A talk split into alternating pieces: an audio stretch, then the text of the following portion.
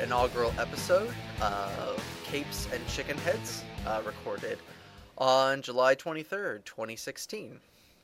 Uh, my name is Joel Darth Elmo Ross, and with me is my fellow inmate, Aaron Willaroo Rhodes. Aaron, how you doing today? Oh yay! How are you? Good. Good. Uh, so, uh, the basic idea uh, behind this show is two superhero fans who don't actually like or read comic books talking about superheroes. Uh, Because that is a thing it now. is. It is. We can actually be the thing. And for people who, who don't think that it's a thing, I'd say it's it's kind of like uh, people who are James Bond fans but have never actually read the original novels. You can still be a, a big fan of the franchise and all the movies and everything, even without having partaken in the original source material. Uh. Probably even more so because there's so many vast virgins and even more uh, superhero media out there nowadays. Um, so uh, the basic premise of the show uh, is that we are going to be for the first major portion of episodes, probably the entire, possibly the entire run. We'll see how long we can stand doing this. Um, we're going to be talking about the 2001 to 2011 uh, Superman show Smallville because I have a bone to pick with this show Just one. uh, figure of speech mainly. And I, I managed to remember that Aaron also had bones to pick with this show, uh, and so I tricked him into joining me. It's true.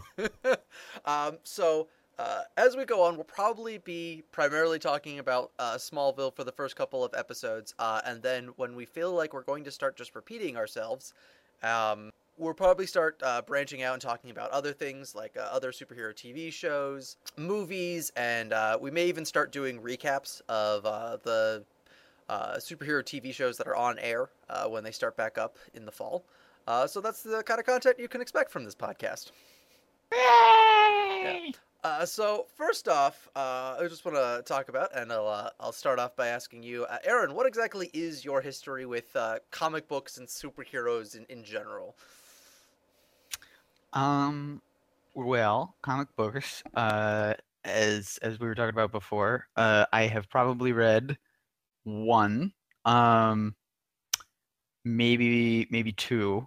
Uh, honestly, I ca I I hate. Uh, as far as I have read them, I I loathe the writing generally in superhero comics. I can understand. Um, I've read a lot of like graphic novels, which some people say are just comic books, but they tend to have a very different structure. Um, they are released in a very different format, and and their uh, writing is is somewhat different as well. Um, and I've also read a lot of like uh, manga, like the Japanese um, sort of comic book style. But once again, despite the fact that they're also serialized, uh, they tend to be much thicker generally than comic books Mhm. do. Um, and uh, that that allows them to continue the story for a little bit longer, take their time. Uh, they they're paced very differently, um, and uh, I enjoy those more. The the only comic books that I've ever really read that I enjoyed uh, were Star Wars comic books. um, I believe that the uh, Star Wars omnibus. I think I found it lying on a shelf in Barnes and Nobles one day, and I I read through several of the comics that were in it, um, and those I enjoyed very much.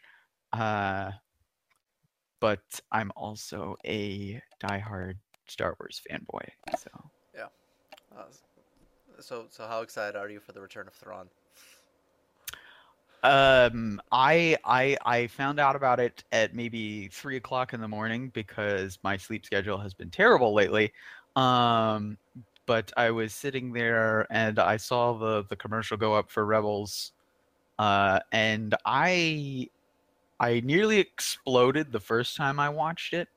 Um, it it it the, like the the whole trailer was great, and then it got around to the halfway point, and uh, I heard um, Mary Elizabeth Glynn is now going to be in the show. She's playing one of the uh, Star Wars. Uh, she's she's playing one of the Imperial. Officers. Um, I think she's uh, more than an officer. I think she's a governor. But anyway, um, I was using officer to kind of just be like some hierarchy personnel of some kind. Yeah, unfortunately, I I know more than I should. Um, uh, I, you should have been there last night. It was great. Um, there were Star Wars geeks all over the place. I know. I was Um, like, ah, I've been trying to get everyone to play Star Wars: The Old Republic with me forever, and the one night everyone's like, oh yeah, I can do it. I'm like. Oh no, I've got a barbecue that I'm going to, which was great. I loved it. I had a great time. Yeah, I got to yeah. see people I haven't seen in a couple months. Um, Yeah, I didn't I didn't expect Caleb and Robin to be there, but I guess Haley put out the all points bulletin and people just showed up. So, um, we to be honest, we spent most of the time trying to figure out audio Yeah. issues, but um, we did play for a little bit. Uh, We played like the the first flashpoint together. Oh, I know, but I was so Um, upset because I've been waiting. Like I've had like a character, I'm like waiting at that flashpoint, just being like, okay, everyone will get their characters leveled up, and I I can get back. Um, yeah. Uh, did you hear that their Timothy Zahn is writing a new Th- uh, Thrawn book that will explain uh, Thrawn's canon, how Thrawn is now canonical in the new Star Wars setting? Did not hear that, but that is awesome, and I will go and buy that Anyway, as um, soon as it releases. So this is also a, a good example of uh, the fact that there will be rabbit trails in this show. uh, I think and if that's you you too, don't like that, um, then thank you for trying us out. Um, please have a good life because that's not going to change. We love you. We Uh, love so you. getting- even- Getting back on on topic, uh, my history with comic books is a little bit more than you. Uh, my dad actually had a Hmm. huge, um, I would say probably four foot long, two foot deep, and two foot long plastic um, bin just full of old comic books that he had gotten when he was um, in the 50s and 60s when he was a, a kid and a teenager. Um, and so I I read those a ton uh, growing up, um, and uh, that's kind of where my fascination with comic books and superheroes really started. Um, so I have a bit more of a history, uh, and then I just kind of slowly kept on anytime that there was medium that wasn't comic books, uh, mainly because I couldn't afford it as a kid. Uh, and there wasn't any comic book shop nearby to kind of get invested in and, and start getting it in. Um, I'd get a few few trades out of the library every once in a while and read through them. Uh, Hmm. um, right, I think trades is when it's the entire like collection of a year's worth. I have okay, no idea. we lost lost more comic book fan people. Anyway, moving on. um, Yeah. uh, uh, the other thing that really got me into it was uh, getting video cassettes of like superhero shows out of the out of the library.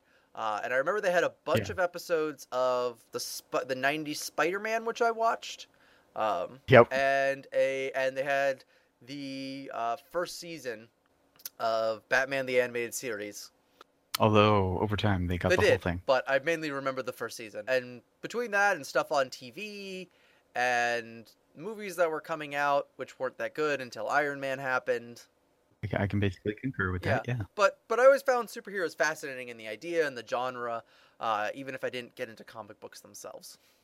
Yeah. I maybe missed out on saying that uh, a lot of a lot of my interest in superheroes did come from watching uh, Batman the animated series. Batman has always been my go-to. Yes. Uh, I I I like well written Batman. Uh, yeah, I that, that's the thing. Like I said, I have tried to read Batman comic books. That uh, was almost like a shutdown for me, um, rather than a than a pickup. I love the Batman the uh, animated series. I watched. Um, there was a later uh, animated series that was just called The Batman. It was okay. Um, I watched a good deal of that. I have watched a lot of. There's a reboot. Uh, Terry McGinnis. Oh yeah, uh, uh, Batman the- Beyond. Batman, Batman Beyond. Beyond is fantastic. Yeah. yeah. So I've I've seen some of that stuff. Um, I know you you've been trying to get me to watch the the Justice League for a while. I I never really got into that. I watched all of Teen Titans, um, back when uh the Oh yeah, Teen Titans. Teen. Titans was important. That was pretty Yeah, fantastic. I, I would and say and I watched all but the tenth season of Smallville. Which is ironic because the 10th season is actually one of the best ones.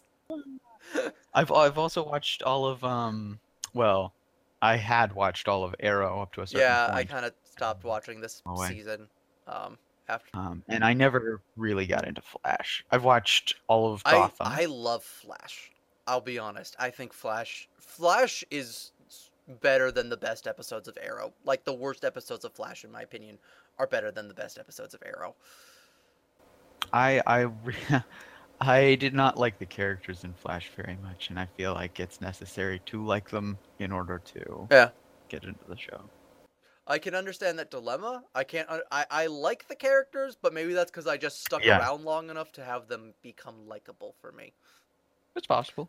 I liked the bad guy, or who I Oh yeah. assume was the the really bad guy. weird thing for me is that like there's always this thing where you're uh, um Cavanagh, I forget what his first name is. Um whenever you see a uh, actor in his first role and then that's how you identify him. So I just know him as the big brother from Sure. Scrubs. Okay. And I'm like, it's so weird, but he's such a good villain. The weird thing is every season he plays like a completely different character. Yeah, I saw that they started doing that. I was it was a little odd to me. I mean, I liked him as a good Yeah, guy, and I liked him as an anti-hero. It's actually really interesting, I think, because the first season, um, which I spoilers, I guess, if you haven't watched the first season of Flash, oh, uh, gotta throw that tag on there. Uh, he's, which I feel like they reveal that in like the first three or four episodes, and I had I got yeah, it. I had people on Facebook mean, I being like, if they reveal that he's the villain, I'm gonna be so upset, and I'm gonna be like, you're an idiot. I was gonna say, like, if you didn't expect Zoom yeah, you from us, like, as soon as you see him having a paper that is dated from the Yeah. future, you're like, wait a cotton picking. I know Well, yeah, who does that he in did this. he did that really well, and then he did Harrison Wells from the second uh, from Earth Two, um, which uh, was also a very cool take on the character. And now um, they've uh, I don't think this is super spoilery for you. Like I don't think this would stop you because I've spoiled things worse and got you to watch it. But uh, the season two ends kind of with a flashpoint like event. Okay, I, I haven't even Uh, seen Uh, so, or um, it. so Barry goes back in time to save his mother, and that's going to change a whole lot of future events. Oh yeah, yeah, yeah, yeah. But my mom actually watches Yeah. Flash. Um, so sh- yes, I knew about that, and I knew like um, But uh, so he's the Damien Darhk became the next bad guy, and I love him. that He's is hysterical. the only good thing on Flash. I'll be honest. Was Damien Darhk was a fantastic villain last season. That was that was the You mean the Arrow? Yeah, Arrow. Sorry, uh, I think of him as Flash because the only Arrow episode I watched. Well, no, I watched like the first like maybe Yeah. like five or six or seven episodes of Arrow, and I'm just like, mainly because they've turned Arrow into bad Batman instead of actually being the Green Arrow. It's hard to do Batman though, but yeah, it's it's odd to me that they decided he's going to be Batman. Well, I I guess it was very clear that they wanted to write. eh, Here's what it very much seems to me. It seems to me that they're like, we want to do this thing, and they were. I think they honestly wanted to do the Green Arrow. Like they honestly wanted to do Green Arrow, because uh, And then someone told them, no, it needs to be Right. darker and yeah, edgier. they were like, but can you make it more like? Can you? They're like, oh, so his origin's kind of like Batman. Can you make him be Batman?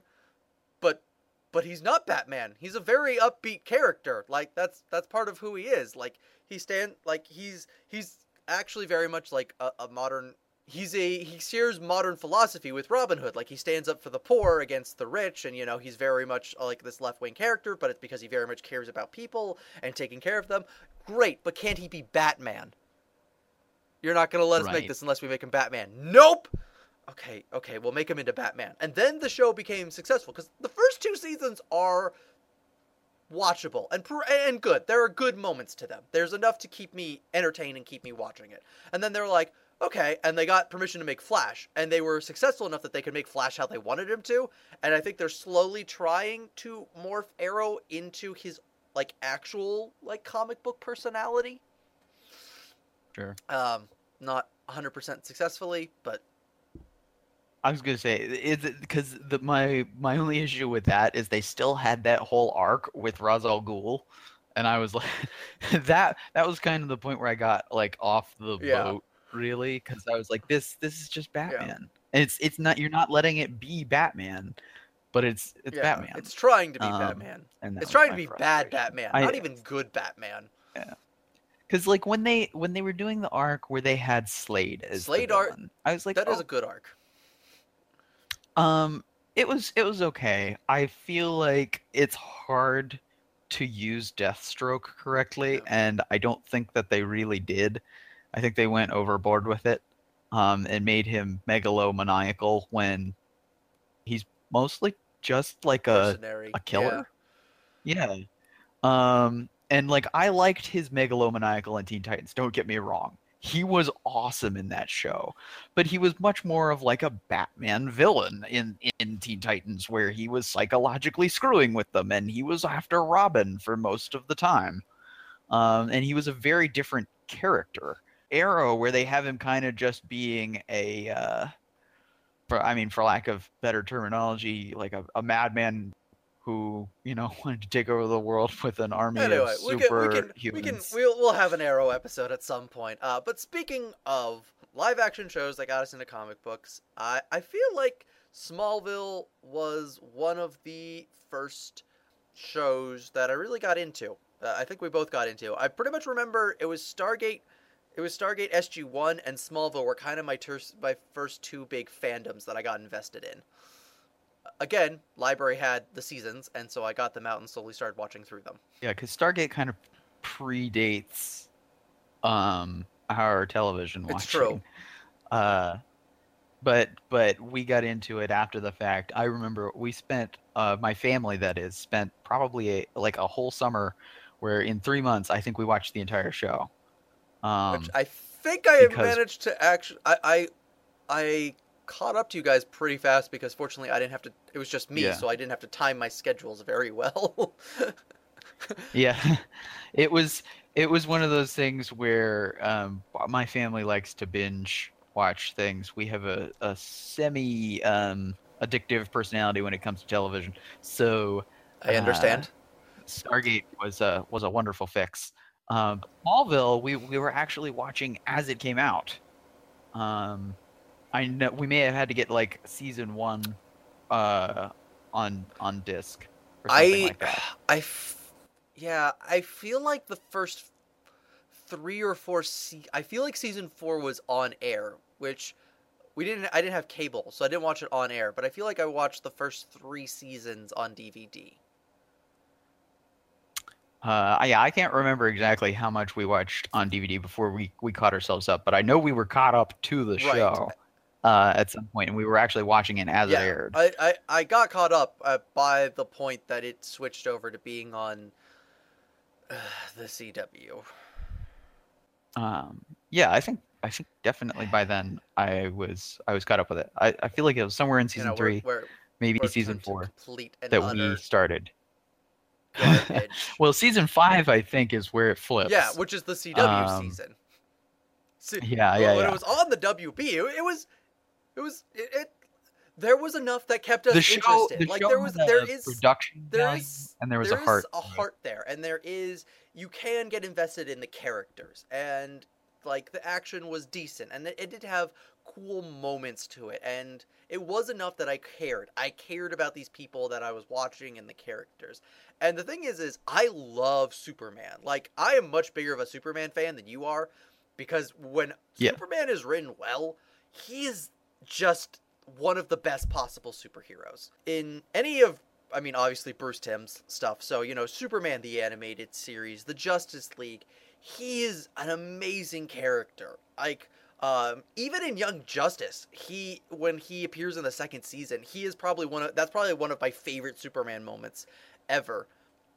Is there's a moment uh, there are aliens who are kidnapping humans, and so they have this base and they found about it and they're attacking the base, and somehow uh, a self-destruct sequence gets started. I think it's the aliens are working for another group of aliens, and the first group of aliens starts it. They had like a failsafe to blow it up, and Superman's there, and he finds out about it, and all the other heroes get out, and he's there, and he's trying to convince these aliens who had just been like kidnapping and humans and experimenting on them stuff, and he's trying to convince them to let him save them. and he's putting himself at risk and he's like no you're going to die let me save you and it's just like moments like that that make me just love Superman, and also the fact that Superman's struggle is so different than the average hero because the average hero is, you know, how do I save somebody? Where Superman struggles with how do I save everybody? And I feel like I feel like when that's addressed correctly, that is such an interesting idea for a character and an interesting uh, problem to for someone to have to face. Spoiler alert: Smallville gets it wrong. I mean, it does. There, there are glimpses where, where it gets it right, but it, Yeah. it fundamentally misunderstands its main character. It's true. So uh, we're going to be talking about the pilot uh, this episode. Uh, show starts off um, with a shot of meteorites heading towards Earth and a spaceship, I think. yeah, Uh, and then we cut to uh, the little space pod that Superman's yeah, in. uh, and then we cut to Baby, baby Superman. we cut to Smallville. Toddler Superman in the show, really. Yeah, he's he actually looks more like a like a four year old when he well, I pops feel out. like Four or I feel like he's th- he's supposed to be three because I think he's the same age as Lana, and Lana later in the episodes references the fact that she was three when her parents died. sure. So two, three age in the show is weird. Um, but anyway, so then we we cut to um, Smallville, and we cut actually to the the the Luthors first. Um, yeah, yeah, yeah. played by I should probably actually bring up the actors' names because you know that may be a thing that Is John Glover and I don't know the name uh, of the Micro poor. Micro uh, uh, Micro. Rosenbaum.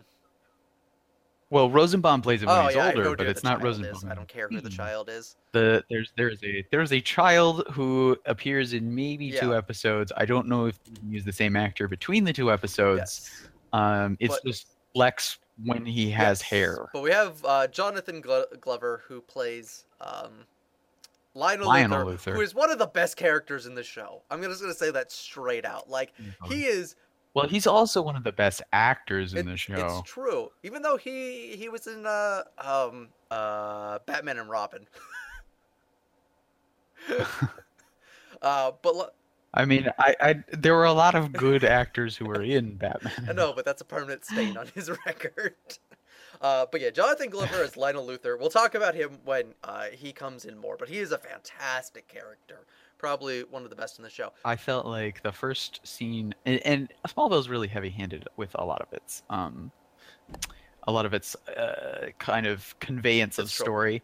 But I felt like they did a good job of displaying the character who, you know, will will kind of shape Lex into who he becomes theoretically. But more than that, um, I think they do a really good job of just introducing the villain of the show because I feel like that's kind of what Lionel is. Like he is out and out the ever-present villain who is a sensible, believable, um, you know, corporate America representative who essentially makes the Lex Luthor of this Yeah, show. he Um, and he does a really good he's job. He's very much the uh, prototype. Uh, Le- Lex Luthor. Uh, yeah, he is actually like the main villain in one form or another throughout uh, pretty much the entire show. Um, well, well, he the first half of it. Yes. So uh, he comes back in season Yes. ten, um, in a certain form as the villain. Uh, uh, something really cool that I noticed um, is unintentional foreshadowing, uh, which is just a cool Easter egg originally, but considering how big of a deal Green Arrow becomes on this show, um, th- they Oh, the yes. thing with the Queen's boat going down, and I was like, "That's really cool that you chose that thing just because it, it fits now in the entire universe instead of, you know, anything else." Except that the timing's way off, but otherwise, It- it- yes. whatever.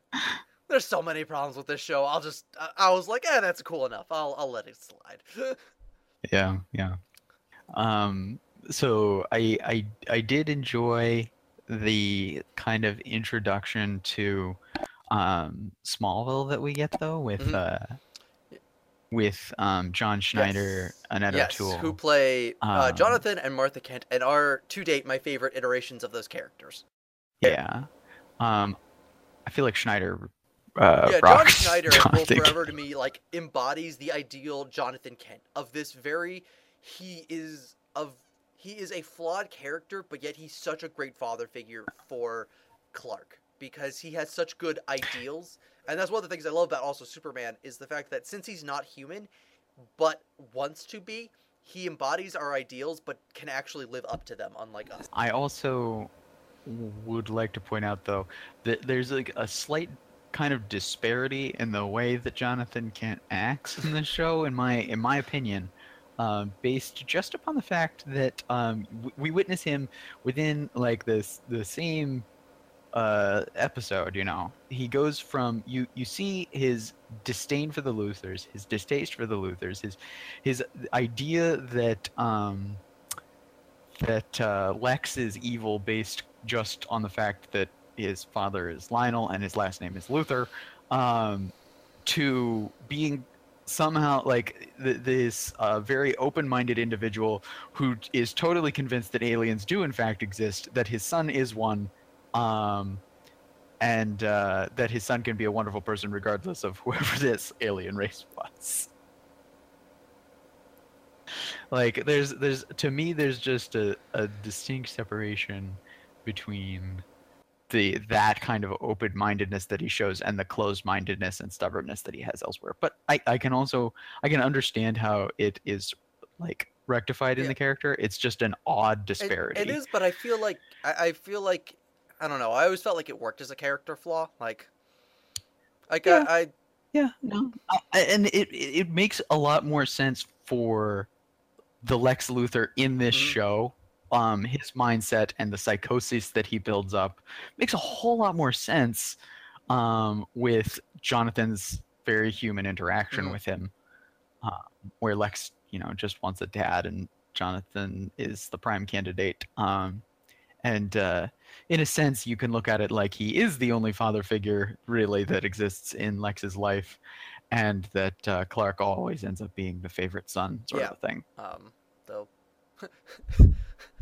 Lionel, Lionel is a father figure. He's a very bad father figure. Uh, also, something I, I found very interesting that I don't think ever comes up again. But uh, there's definitely this this thing when the show starts. So the show starts with Jonathan and Martha going to a flower shop to pick up flowers, in which we also uh, meet uh, uh, Lana Lang as a three-year-old uh, girl, And her aunt, aunt. who apparently has the hots for uh, Jonathan. Or, did, did, at at, some some point. point, and is very bitter about very it. bitter about it, and the I like I, I don't know why this annoyed me so much, but there's this one part where they're like, like he's getting flowers, and he's getting like simple tulips flowers for his wife, and he's like, uh, oh, wouldn't you like a tiger lily? There's so much more exotic, and being like herself, like, oh, I'm so exotic. I'm like. Girl, you live in small town Kansas and you never moved out of your home home um, town. Like, don't give this your exotic thing. What, you like spend one year abroad in France and now you think you're like the most cultured person ever? I don't know. I- yeah, it, there was there's a beautiful little slight there, but Something um, about that just the thing, like instantly was- it was annoyed me. I was like, shut up, lady. um, to me, it was kind of just like another part of making Smallville feel like a like a real Yeah. place. I mean, it, it it's called Smallville, and I was going to to talk about how that name is kind of goofy, but I've been to plenty of places that were named really weird things. I just I like how. Um, to be fair, we're we're both from Schneider, in my opinion, There- yeah, there are some really There's Mars, there's Intercourse, there's we got some weird town names. Um, so there's John Schneider though Yeah. does a really good job. Even just the way he says the word Smallville, you're like, I honestly believe this is just a little town in Kansas. Um, and I thought that that was one of the things that the WB did really well with the show was that um, it felt like a place. It felt um, like you know, uh, I mean, there was a suspension of disbelief, of course, but uh, as I'm watching through right now, I'm watching through the X Files, which is a show that um, you know pre- predates Smallville by about uh, uh, seven years, um, I think, uh, is uh, has a, they're they're both of a similar quality. Like you're like I I believe that this could be taking place somewhere in the world.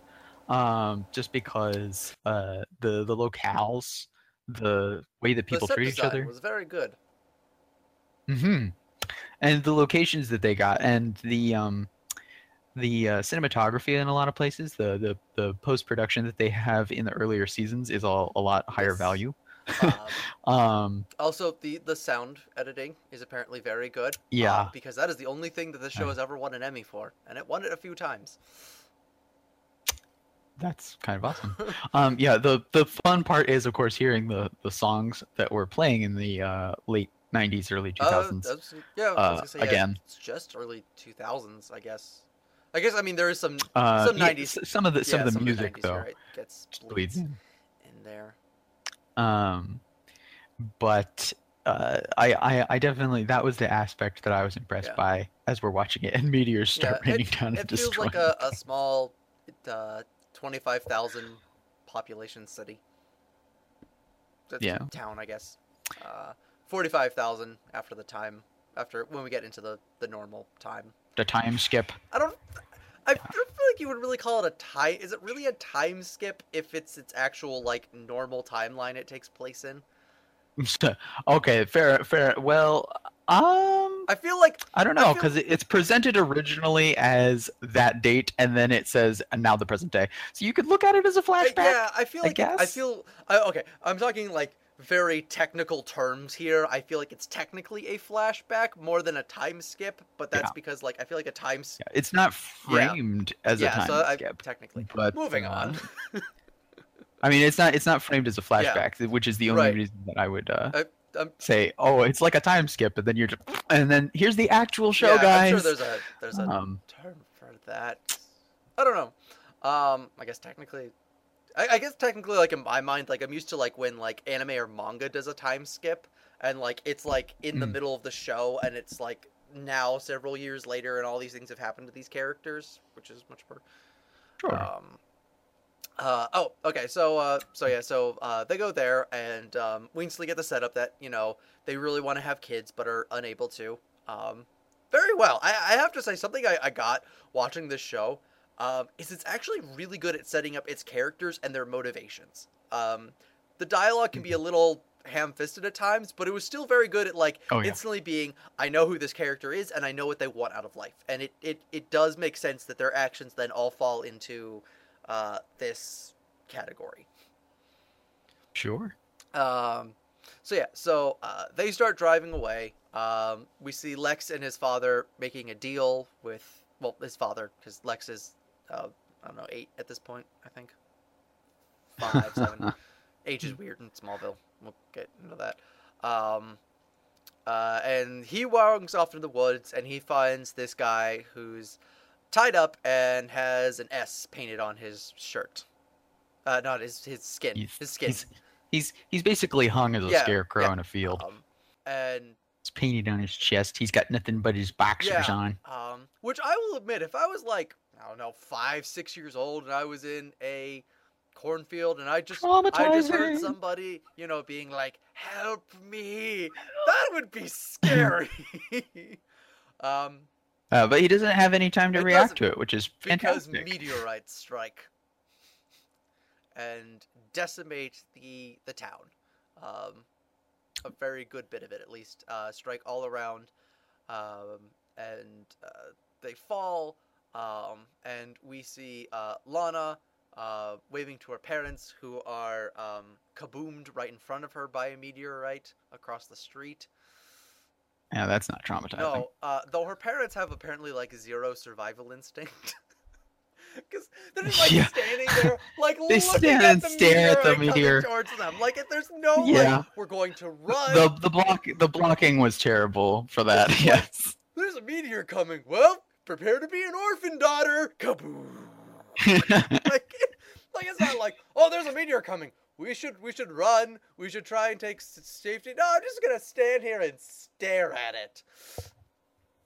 yeah.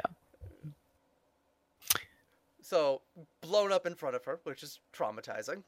Um, which I feel like doesn't actually come up nearly as much as it should. I feel like in a better show it would. So the the thing that strikes me is you've got um you've got immediate like so the immediate setup for everything is, is pretty good, right? So you've got you know Lana loses her parents so that we understand how horrible her life is. Um, Lex loses all Right. his hair so that we understand how horrible Utterly his life is. disgusts his father. Yeah, well that that actually was Yeah. really good. no, I, I'm Um, not complaining. because that tells you so much about the character. I love the way that they had they write Glover. I love the way that he pl- uh, that that he played that whole character. Um, it's beautiful. Uh, and then you get the you know Sch- Schneider and O'Toole who get their truck uh, flipped by a meteor while they're driving. You know they wake up, they find a kid, and instantaneously they're just like fine somehow, despite the fact that their tru- truck was flipped. Right? Like you know, no serious injuries or anything, and then they just walk out and then they just gently accept uh, alien existence um, as they find his spaceship. it's true. Um, Very, very. I mean, they do witness some weird Well- stuff with the child. I also don't like. I I don't know if immediately they're like aliens. I feel like they're like like I feel like they probably that's a guess, but they're like he came from somewhere or something. So, and he looks he Uh, looks I was going to say Sch- Schneider's character. I mean, Kent, Kent later in the show, Jonathan Kent makes it pretty clear what he Well, thinks. I'm saying after they've had um, time to think about it, but I mean the child looks Yeah. completely human, so it's like you know what I'm saying. Like it's understandable that at first you would be like, It was just it was a little bit of an odd thing, I felt. Um, but but uh, so we time skip into modern day, or well, the freshman year of of high Yes. school. so uh, we skipped to 2001 times.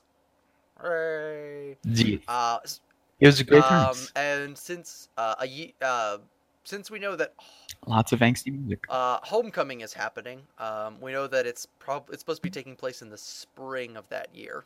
One would Yeah, theorize. if, if it if it's being held, um, well, it would also explain other things. So Clark is probably 16 at this point, would be my guess.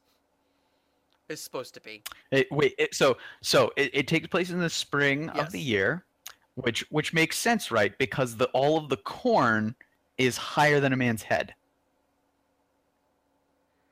Homecoming is technically usually held in the spring. That's what I'm going off of. They are. That is what I'm guessing. Okay. Um, it could. Time is janky in it- time is janky and small. It's all the kryptonite. Uh, it's all the kryptonite. There you go. Kryptonite. That's how we explain everything in this show. Kryptonite. Kryptonite makes the corn grow weird in in Kansas. Grows Ah. well because it either that or he was held back a year because otherwise it's suggested that he has his driver's license.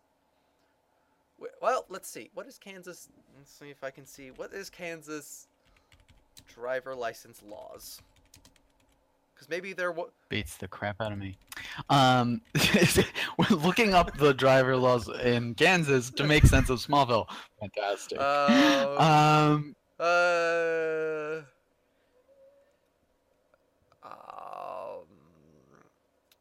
okay, it's 16. Meanwhile, is- he misses the Right, bus. it is supposed to be. It's 16, now. I don't know what About what 2001. 2001 was because they've aged them up a few times in a few different states. So, Yeah, so it was probably 13 years old. You could drive if you think about it. well, also a lot of those farming communities, it's not nearly as important. Like they're like, you gotta drive yeah, because you have work, No. then you drive the tractor all the time, and this is ridiculous.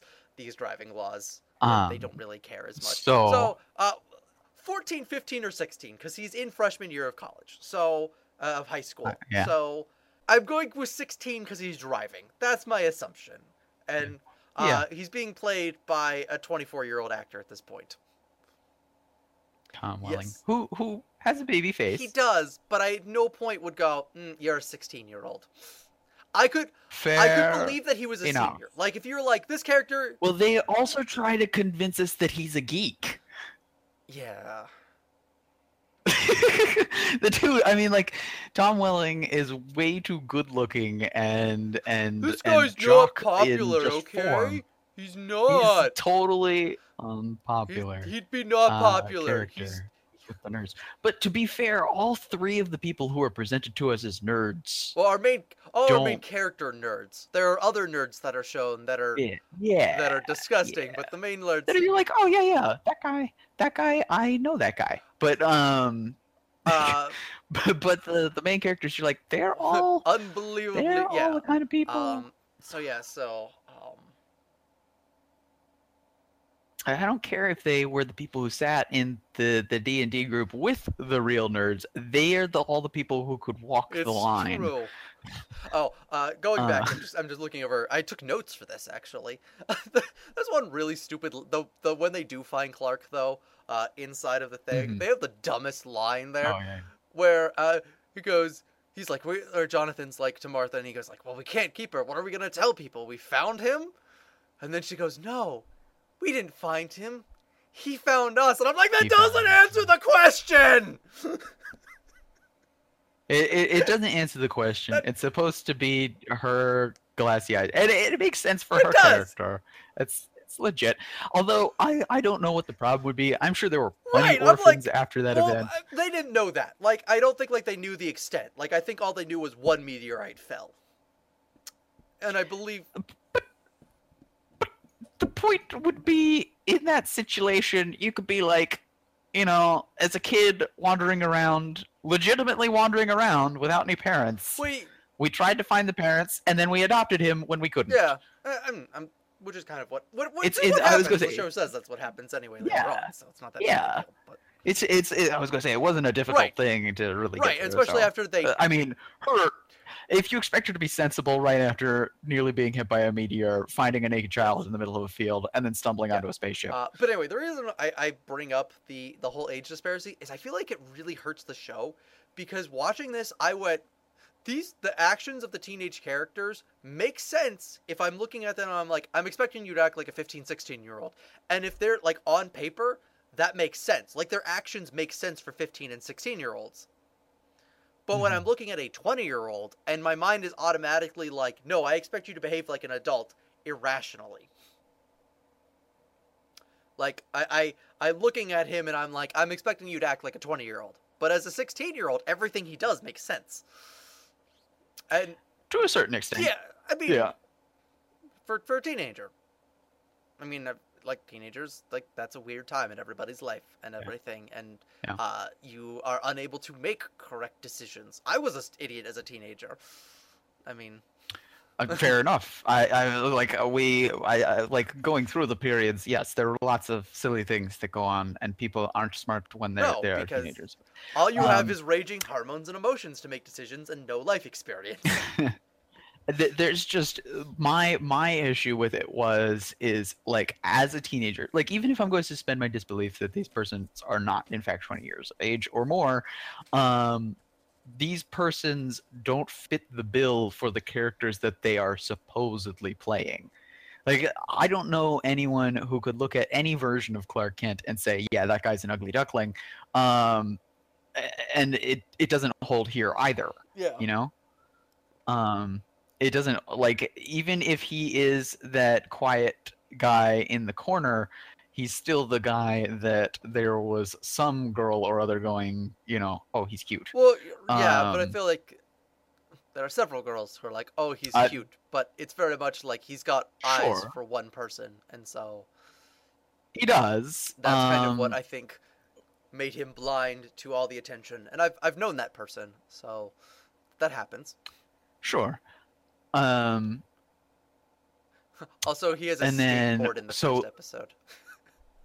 yes i saw that i'm like that never he never uses it it never comes up again i don't remember seeing it ever Maybe- again but it's on Um, his backpack and then it disappears. So maybe uh, it was it was a birthday gift for somebody, or he was borrowing it. A friend of his, a friend of his left it at the barn, and he was returning it. That's that's the explanation. But I love when he misses the bus, and and the the introduction to his superpowers I thought was was Yeah. really cool. Oh. Um, because you don't actually see him doing anything. it's um, which I thought was really important because I mean that later on when they try to do that, um, it it in a lot of ways falls apart at different Yeah. scenes. Um, I think the most successful instances are when like his super speed is just he's here, then Yeah. he's there, and Which is, I think, um, their favorite superpower you know- is his super speed in this show. oh yeah, by far. Well, it's the easiest to It's represent true. though. But they do a really good job. Like it's oddly Um, when you don't see his powers like any with any special effects, it works the Yeah. best. Or or very minimal special effects. It it works the best. Yeah. Uh, and we also get introduced concur. to two of the other main characters, uh, which is Who I think they're both written for the sh- show, no, right? Pete Ross isn't. Pete Ross is um, in the Pete comics, Ross is the character. uh, Okay. which Um, Pete Ross. is a who- character. oh yeah, he's he's like yeah, he's he's Yeah. he's yeah he's supposed to be his childhood best friend. he's an old Yes. friend. Um, So that makes sense. It's legit. Um, and then uh, Yes. Chloe. Uh, yes, who is one of the best characters in the show. Uh, Alice, uh, A- honestly, Allison, yeah, Alice, my favorite Mack thing to come out of the show. Chloe, and uh, somebody the She's third adorable. plays Pete, and I have no idea because he leaves after a couple seasons. Sam Jones. There you go, the Sam. Jones the third. Good old IMDb. Um, but yes, Uh, yes. Allison. Well, I don't feel like these two are great characters, both of them. Although I think Chloe shines yeah. I don't. I more I honestly cannot Pete does. remember Pete's personality at all. like. Uh, yeah. like- well, but he's he's supposed to be the like fly on the wall sort of Yeah. character. I, I Um, which is weird. Okay, so I know you haven't watched it, but I've watched Buffy the Vampire Slayer, which is a I've watched watched part of it. but it, of. it which is a much much better show. Even if I have gripes with it, it is it still is a much much better show. The show is trying to be Buffy so bad. um, it was it was Oh. on it was on the same network. Buffy was a huge Saxon uh, success, and this show is trying to do it so bad without Joss Whedon. um, because you have Superman, who's supposed to be the Buffy character, who is the extremely attractive, wants to get involved in these school events, but is constantly can't because of their life, their life, uh, other superhero duties happening around them. Um, and Sure. is extremely uh, extremely good looking, but we're supposed to believe that is not approached because people think that they're weird for one reason or another. I I like the way that they play this though, and I don't know how how Buffy, Buffy kind of uh, engenders engenders the idea of uh, her her Yeah. duty necessarily. But I love the way that Jonathan Kent is like you have. He, he gives him sort of that Spider-Man, you know, with great Yeah. power comes great responsibility sort of thing. But it, it's believable. It's legit. It's like I totally get this. Um, and uh, it, it, it's it's a reasoning that I accept. And he eventually does get into Yeah. sports. Um, well, well, that's oh yeah, that's a big thing in the first episode. Is he wants to go out for sports, but Jonathan won't let him because he's afraid that in the heat of the moment he may show off his powers And- Heat of the moment, or, or hurt, hurt somebody. somebody, or and Heaven forbid. um, you know because Because they don't know the full extent of right. his No, powers. I, he, I like, was I was, I was going to make a comparison to um, Man of Steel, and then I was like, that's a rabbit hole. That that'll be. That's a rabbit hole for you, because I just don't care.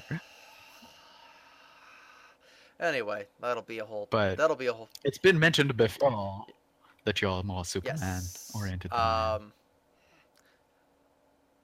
Anyway, so we get introduced. Uh, so yeah, so Smallville um is trying to be Buffy. Uh, Pete is definitely they're trying to make into the Xander character, where it's just the the normal best friend who's there and he wisecracks and stuff, and he's just like your average person.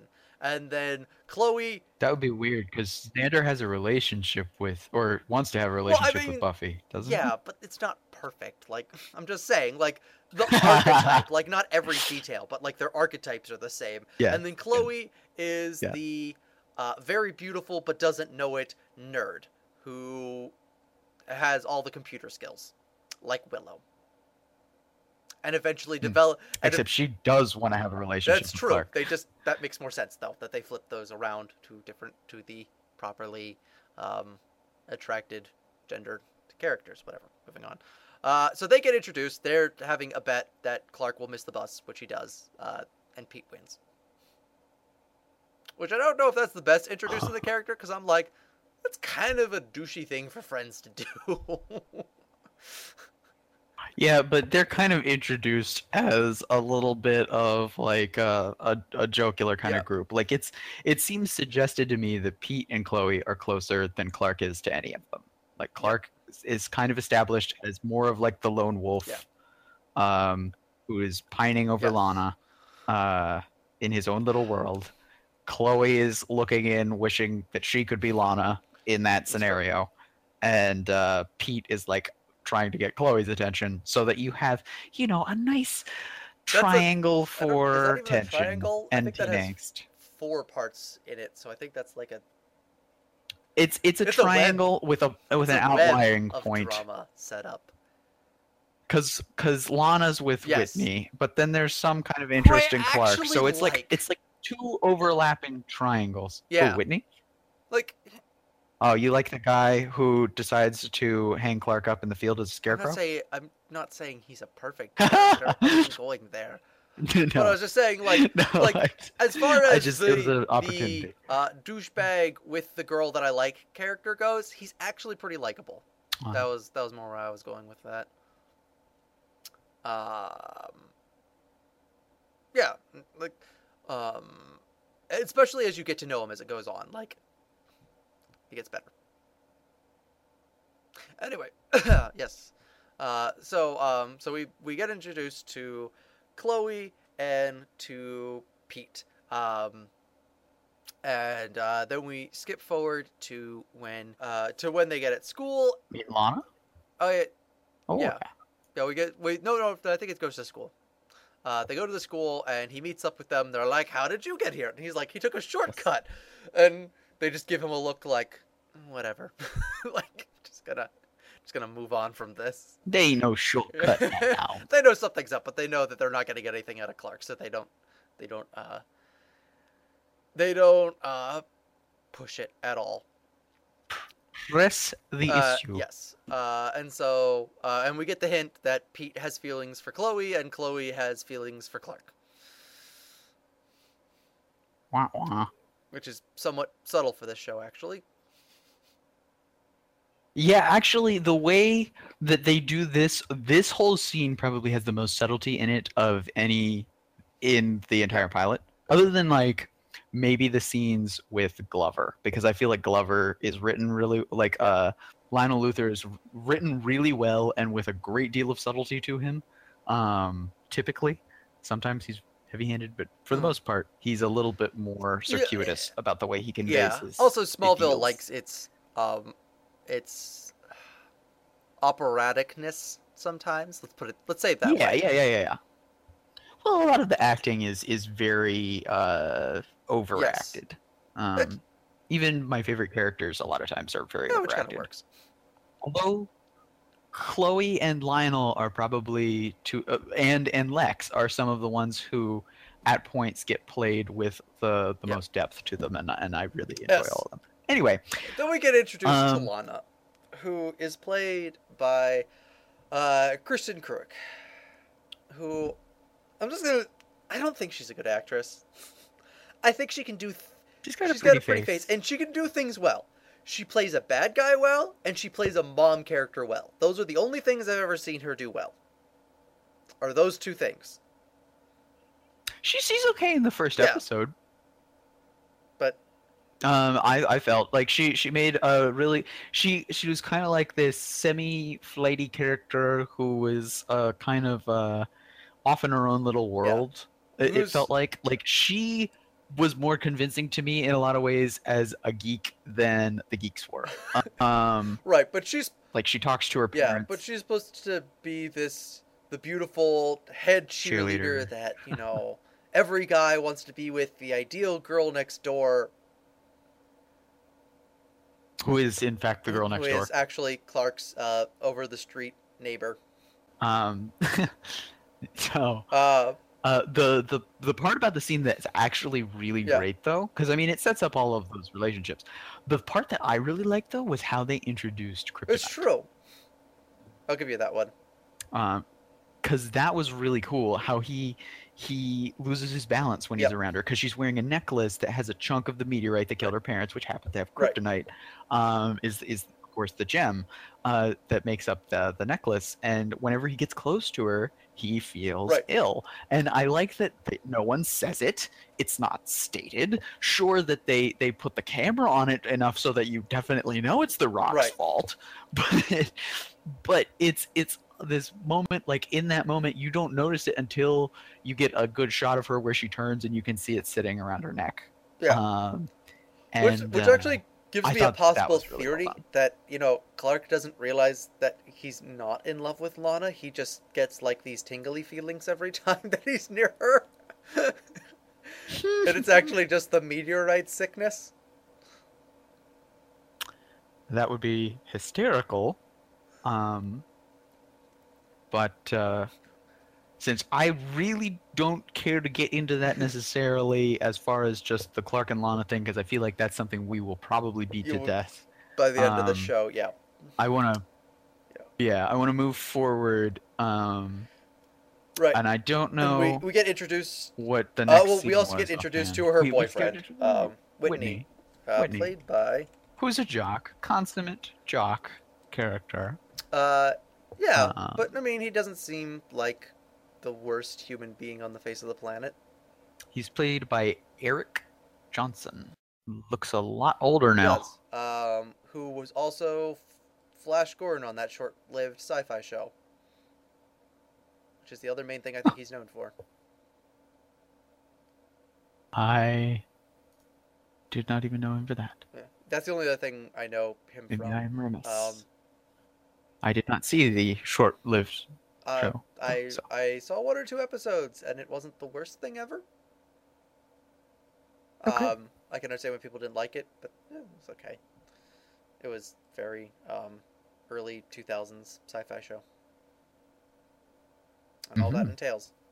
Um, uh, yeah, so he he meets up with uh, him, uh, and then where does it go from there? What happens next? Does it skip to tryouts? I feel like it skips to the tryouts. I have no idea. I, I like uh, the the next point that I had in my bulletin was uh, the um, the the newspaper, but uh, that's just because that was the focal point that I really liked. So Uh, I believe the next scene is yeah he's watching uh, Lana at cheerleader practice because of course she's a cheerleader, um, and Of Pete's course. trying out for the team. Uh, oh right, it sets up the fact Which- that they, they're trying out for the team because they don't want to be the scarecrow this year, which is apparently a yearly right, tradition. To uh, they find they take one of the fresh the the the uh, football team takes one of the freshmen, strings him up like a scarecrow, um, as we described earlier in the episode, strips him down to his boxers and, and paints an S on him. Um, as for Smallville, of I course. for scarecrow. I don't know. if you say Uh, so. I'm just guessing here. Uh, so they, they set it up that they, that's why they're trying out because they figure they won't choose one of their own. And Chloe has the respo- proper response of, "That is messed up." Yeah, yeah. no, that's a. I think the literal line is, "Well, that's years of therapy waiting to happen," which is why Yes. Chloe is best character. Uh, yeah. So I, I don't remember what happens next after that. Do they go to the newspaper? Uh, well, you see Pete trying out and and such. Um, I don't know. I think uh, Clark, all dejectified, walking home, Oh yeah. gets hit by a Oh car yeah, after yeah. That's that. that's, but I that's what happens. Yep, he's walking sequence. home dejected, and uh, So, well, we we get to see Yes. Lex, who is pissed at Right. his dad because dad has sent him off to little old Back- Smallville, which is a backwater town where he feels like he's going to rot for the rest of his life. uh, he feels trapped and he doesn't have any options. Um, and so he is he's driving along, uh, in and uh, his cell phone rings. So he goes to pick it up, and um, barbed wire falls off of a truck, and he hits it, and it makes his gar- car go flying out of control, and he smashes into Clark and goes off the bridge into a river, which is actually that stunt was really cool looking. I, Yes. I, I'm like, I see why they kept using this again and again. Like that was actually a really cool looking stunt. Uh, So but Clark cool. is just fine, and he manages to save Lex. Which doesn't make any sense. You'd think Superman would have trouble getting hit by a car. Uh huh. But yeah, so uh, he gets hit, and he he saves. Lex Yes. from the car by tearing off the car's roof and pulling Yeah, the guy out. and pulling him out, and he's like, "Don't you die on me!" And I felt like I was like, "Why is this so dramatic? You just met this guy, like."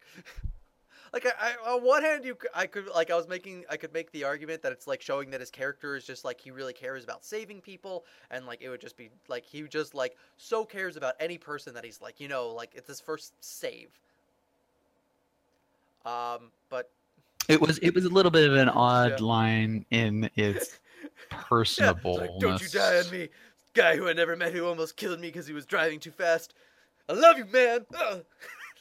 Just- It, yeah, it might have it, it might have been better for something like "Don't die, don't die, Yeah, don't die," or like- or freaking like, out Don't you or die something. on me? Like I was like, why is this personal? Why why do you care so much? Yeah, um, but yeah, he's but he he manages to do CPR because he knows CPR. Um, he's a great Yeah. guy. um, and doesn't break his sternum, so that's good. Well, yes, especially since he has superpowers. Uh, so he manages to save uh, Lex.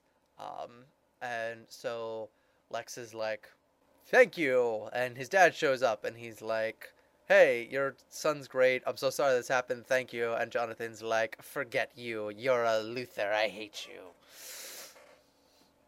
Because you drive Yeah. fast and run over barbed Yes. wire. I mean, to be fair, that scene was really funny because you can tell that they were making a comment about uh, cell phones, uh, answering your cell phone or looking at your cell phone while driving, um, because of how much they focus on the cell phone as he runs over the barbed wire. Like it is center uh, frame the well, whole time. my question time. is, is that the uh, is that the eating the apple of TV? Like, uh, was they trying to do the same thing? Like, you know, like how like in movies, I have no movies idea. or TV shows, anytime that they want to show that a character's a jerk, they have him eat an apple. Really? That's Every time, like fantastic. they're like, "Hey, we want this character to seem like a jerk. Here's a have him eat an apple or a piece of fruit while he's talking and doing this thing." It's a thing. So I was, I guess if you're talking while yeah, eating, I don't know. It's it's That's just that. it's a trope. that shows you're a jerk because of social Like, niceties not being a thing. apparently, it, uh, it. But uh, so that happens, and they they go back to the farm, and There's a truck. yeah, I know, probably not that It- soon. I don't I don't I don't, remember. I don't, I don't don't- remember. yeah. After this point, we get all Yeah, jumbled up. Uh, we're just gonna go as far as we remember things by level of importance. But yeah, so he gets a truck because Lex wants to send him a gift for uh, saving his life, and and then we find out why Jonathan hates Luthors. So, so what's what's going on is we've had it set up in a single scene that there's um, housing that's going in in Smallville. Um, there was there was a there was a billboard that says that there's housing going in and it's going to make Smallville a better place. We know that Lionel, um, based on what Jonathan says, is buying up lots of land. Um, and what he's doing is essentially making deals with the farmers to buy their land. Um, but then he goes back on the deal after he's got the land and he evicts the farmers. Um, and this does not sit well at all with Yeah, I think- Jonathan, um, who believes that a man's word is his Right. character. um, and so he won't let Clark take the the the car because it's dirty money. Yeah, Yeah. basically. Um, it- like I think like in his mind, which if you kind of are like it'd be like taking like a gift from like a mob person is kind of I feel like a good analog, Yeah. and he's like you don't do Yeah. that. Like, and I also like the one part where he goes like I saved his life, and Jonathan goes so that thinks that you deserve. Uh, you deserve a reward for that. Like you deserve to be rewarded for just doing the right thing. And I was like, that was a cool moment. I liked that line. yes.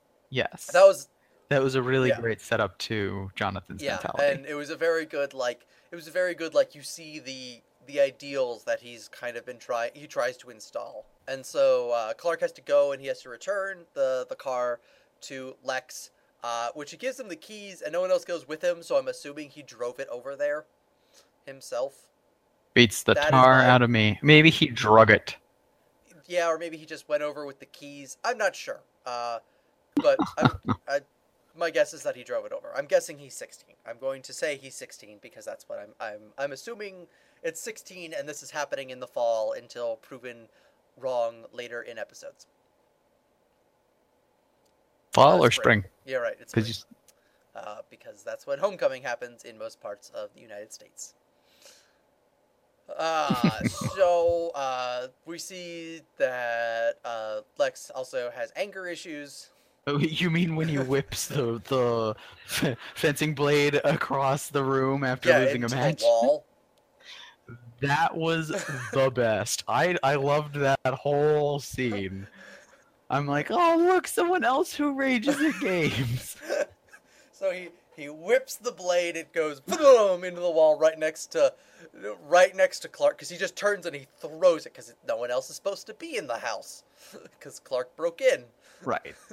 and he's like, And and you know, it's it's very quickly established that Lex has no care for the house Yeah. whatsoever. He is a total rich boy. Even after his near-death experience, the uh, material world means little to him because he's got way too much money. Um, uh, and it sets up more of like the idea of his dad because his dad shipped over this mansion all the way from Scotland, stone by stone, just to show off that he could now. Quote because he Yeah. can. Uh, so um, he returns it, and the basic thing of uh, is like uh, is Clark's like it's nothing against you. It's just my dad won't let me take it, and he's like, well, I hope that that doesn't interrupt our friendship or whatever. If you Yeah, I I don't want any anything to come in be- between Right, our friendship. Which I thought was okay. So this was one of the best things that I think the show did, and I don't know if they knew that they were doing it or not. I assume that they did because it was well done. Um, they ha- are just playing with the disparity, the fact that everyone watching knows who Lex Luthor is. We all know that Lex is a bad guy, right? But they're playing him in such a way as he looks like a really good dude and he's engendering himself as a friend. So we have dissonance between the character we know and the character that we're seeing that creates an expectation and an anticipation of okay, when's all this go south? yes, Um, they also have it set up really great where he talks about his near death experience and you see the beginnings of ambition created Yep. in the character. So if I didn't know the rest of Smallville, didn't know the Lex Luthor that I liked that the show did, I would be really interested if this was just my first time watching this to see because I think that they've just set up a really great arc that defines the journey from this uh, Lex Luthor from Playboy, uh, uh, good for nothing, to the man who would be president, um, and the man who would, you know, slay gods, so to speak, uh, as he I know, Combats I used to actually be like, "Oh, this is ridiculous." Clark Kent knew Super, uh, Lex Luthor and Clark Kent knew each other and Superman and all this stuff. But actually, that actually happened. That was actually their original backstory. Was that um, uh, Oh, yeah, cool. it was actually it was it was Superboy. It wasn't Clark Kent, but he was from Smallville and he was a scientist. Mhm. Um, and long story short, uh, he um, he does something stupid that um, he's a scientist. His lab goes. Super uh, man saves him. Uh, Superboy saves him, but he doesn't do it exactly right, and so um, he loses all of his hair, and he blames um, he blames Superboy for that. Uh, he actually he was originally like a huge Superboy fanboy before this. Uh, Oh, okay. he's like, it's all your fault that I lost my hair because you did it this way, and I hate you now forever because of it. Um, along with you see, well, that's a great reason well, to be he a villain. also has uh, he's also extremely ambitious too. So there's the stirrings of that. So the con together Yes. uh, head into uh, more of when he was a evil scientist version of Lex Luthor than the businessman that screws you. That's kind of become the version of Lex we know and somewhat love. Love to hate. Uh, fine, enjoyable as a villain. So, um, at some point in here, I don't know if it's quite here. Um, we're introduced to the villain of the episode, uh, which is where most of my personal grapes come in.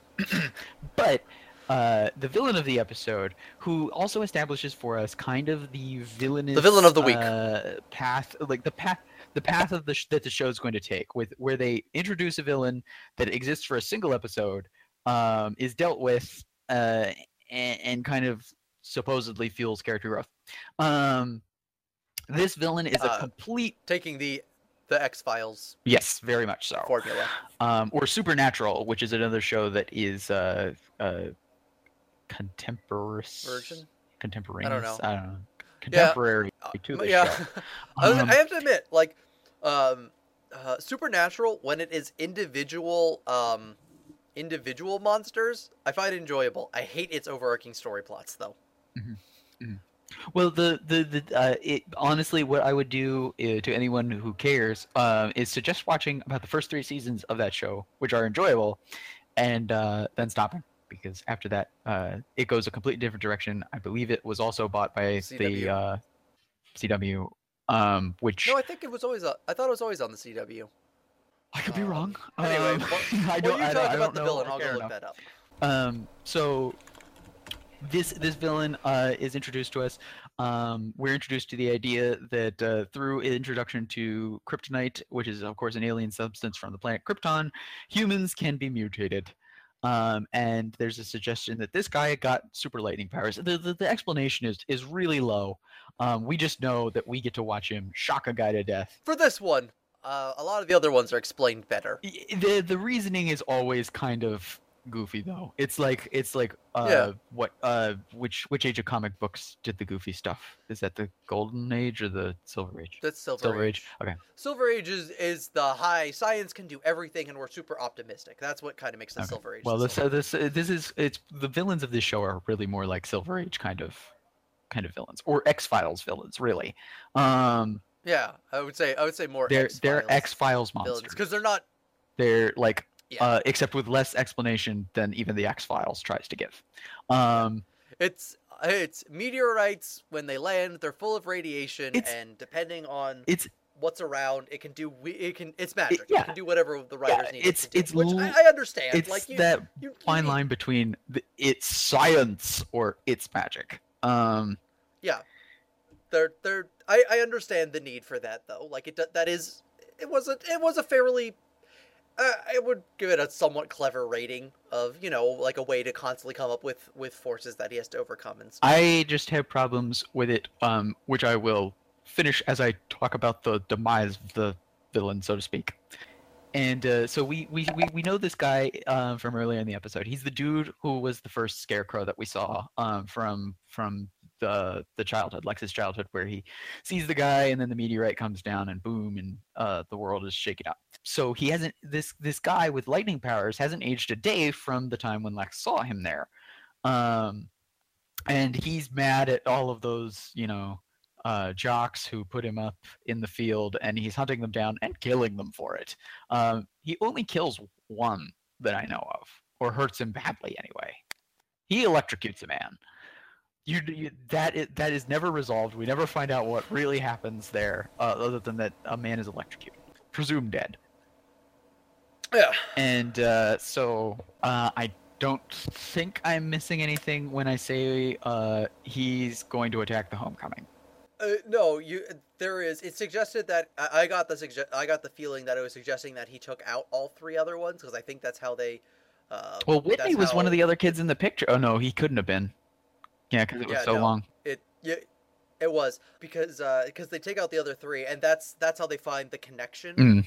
Um, and that's when Chloe introduces Right. Clark to, as she calls it, the Wall of Weird. It, it's been suggested, as she says, she says earlier in the episode, like you guys may, everyone else may be pretending like nothing weird happens in this show, but I am because they pretty much gave her Lois Lane motivation for the first. Uh, yeah, essentially, Chloe takes the the part of Lois Lane. Um, the the writers knew that Lois couldn't exist at this point, so I think they wrote her in as kind of a substitute. The problem is right they wrote her as straight Lois Lane. Um, like to begin. that's with. who she is, uh, which becomes a problem later when they try to introduce Lois Lane. But uh, what we do have is what I think was probably the coolest introduction that I could imagine to the idea that weird things are going on in Smallville, uh, which is the Wall of Weird, where she comes in and she shows uh, Clark, um, what's his face, um, Pete, uh, says, you know, oh, you you've got to show him after they start talking about oddball stuff happening. Um, and that's when she takes him in the wall of weird. But the music right there, right? So so Yeah. we know that this that something very serious is being shown to us, and it's very dark and it's very scary. And I think this was the only time that I really recall in the entire show being like, oh, this matters. Like later on, the wall of weird is just kind of an excuse that they use to be like monster of the week. Um, but right there, I was like, oh wow, this is like this is legit the X Files. We've just walked into Mulder's office. like Yeah, that's what's okay. happening here. Yeah, so the show is very much Buffy the Vampire Slayer meets the X Files. it's kind of it's kind of what it is um and uh that was that was really the feeling i got and i was like oh so chloe is chloe's mulder um and i was fine with that uh i love both of those characters and it's funny Yeah. because of course the first time i watched the show i had no idea because i'd never seen the x-files right. um, and i knew nothing of buffy so this this was just a fun rewatching yeah, it's more that like we we actually watched the show first, and then we realized the shows that they were ripping off that did these concepts. better. yeah so that was really cool to me when we when we got that moment of gravitas where we're like oh wow and then of course we get the the teen angst moment where clark is like this is all you my should have told well me. you should have told me which is so goofy so goofy because he, he has that like twice in the episode like, why didn't you tell me Yeah. Yeah, like Well, that one. That one is goofy. The other one, I can kind of understand his meltdown, and we'll move to that next. Sort but this one, and then Chloe is just like, "What? I gotta tell you everything about my life." yeah. So She's people like, keep I saying love it. She's just like, "No." like you're being ridiculous. Yeah, the other one is there's a part where Clark shows his dad that he's now that he's found out that he's like almost invincible because he pushes his arm down a wood chipper and it's perfectly fine. That's fantastic. Yeah, and his dad's like, "What are you doing?" And he pulls his arm out, and it's just fine. He's like, Yeah, which makes Jonathan's reaction to Clark being run off the road by a car make a lot more sense. Yeah. Because Yeah. Jonathan didn't know that Yeah, he's they- invincible. "Yeah, they don't. They know that don't he's the super full extent of strong, his and they know that he's super Yeah, they fast. know he's- right. They s- know he's super strong and super fast, but they have no idea like how invincible he is. Yeah. And then he sticks his arm in a wood chipper. Which, honestly, the whole time I was just thinking, Clark, come on. You know you just ruined the blade on that thing. there is a fantastic grinding sound that happens. Yeah. There, that's that's all. I think that's during the car part where they're arguing about the car. Uh, yeah, well, something like that. It was either the car or or another discussion Right. later or something. And so uh and so Martha and and and Jonathan have this silent conversation where she just looks at him like oh crap. you got to tell him like Yeah. like and he's like okay.